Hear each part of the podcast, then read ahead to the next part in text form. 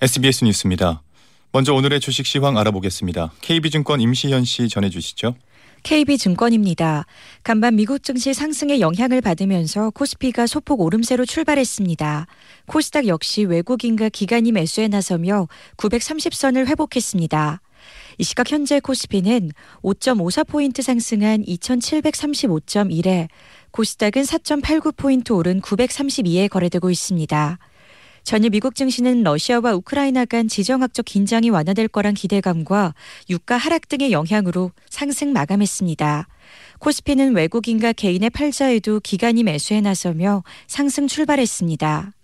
간밤 테슬라가 급등세를 보이면서 국내 2차 전지주가 상승하고 있고 이에 에코프로비엠이 강세를 나타내고 있습니다.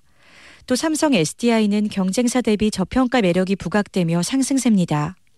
한편 한국전력이 올해 2분기 연료비 조정 단가를 동결했다는 소식에 장 초반 하락하고 있습니다. 이 시각 현재 달러화에 대한 원화 환율은 1220원 40전에 거래되고 있습니다. 지금까지 KB증권이었습니다.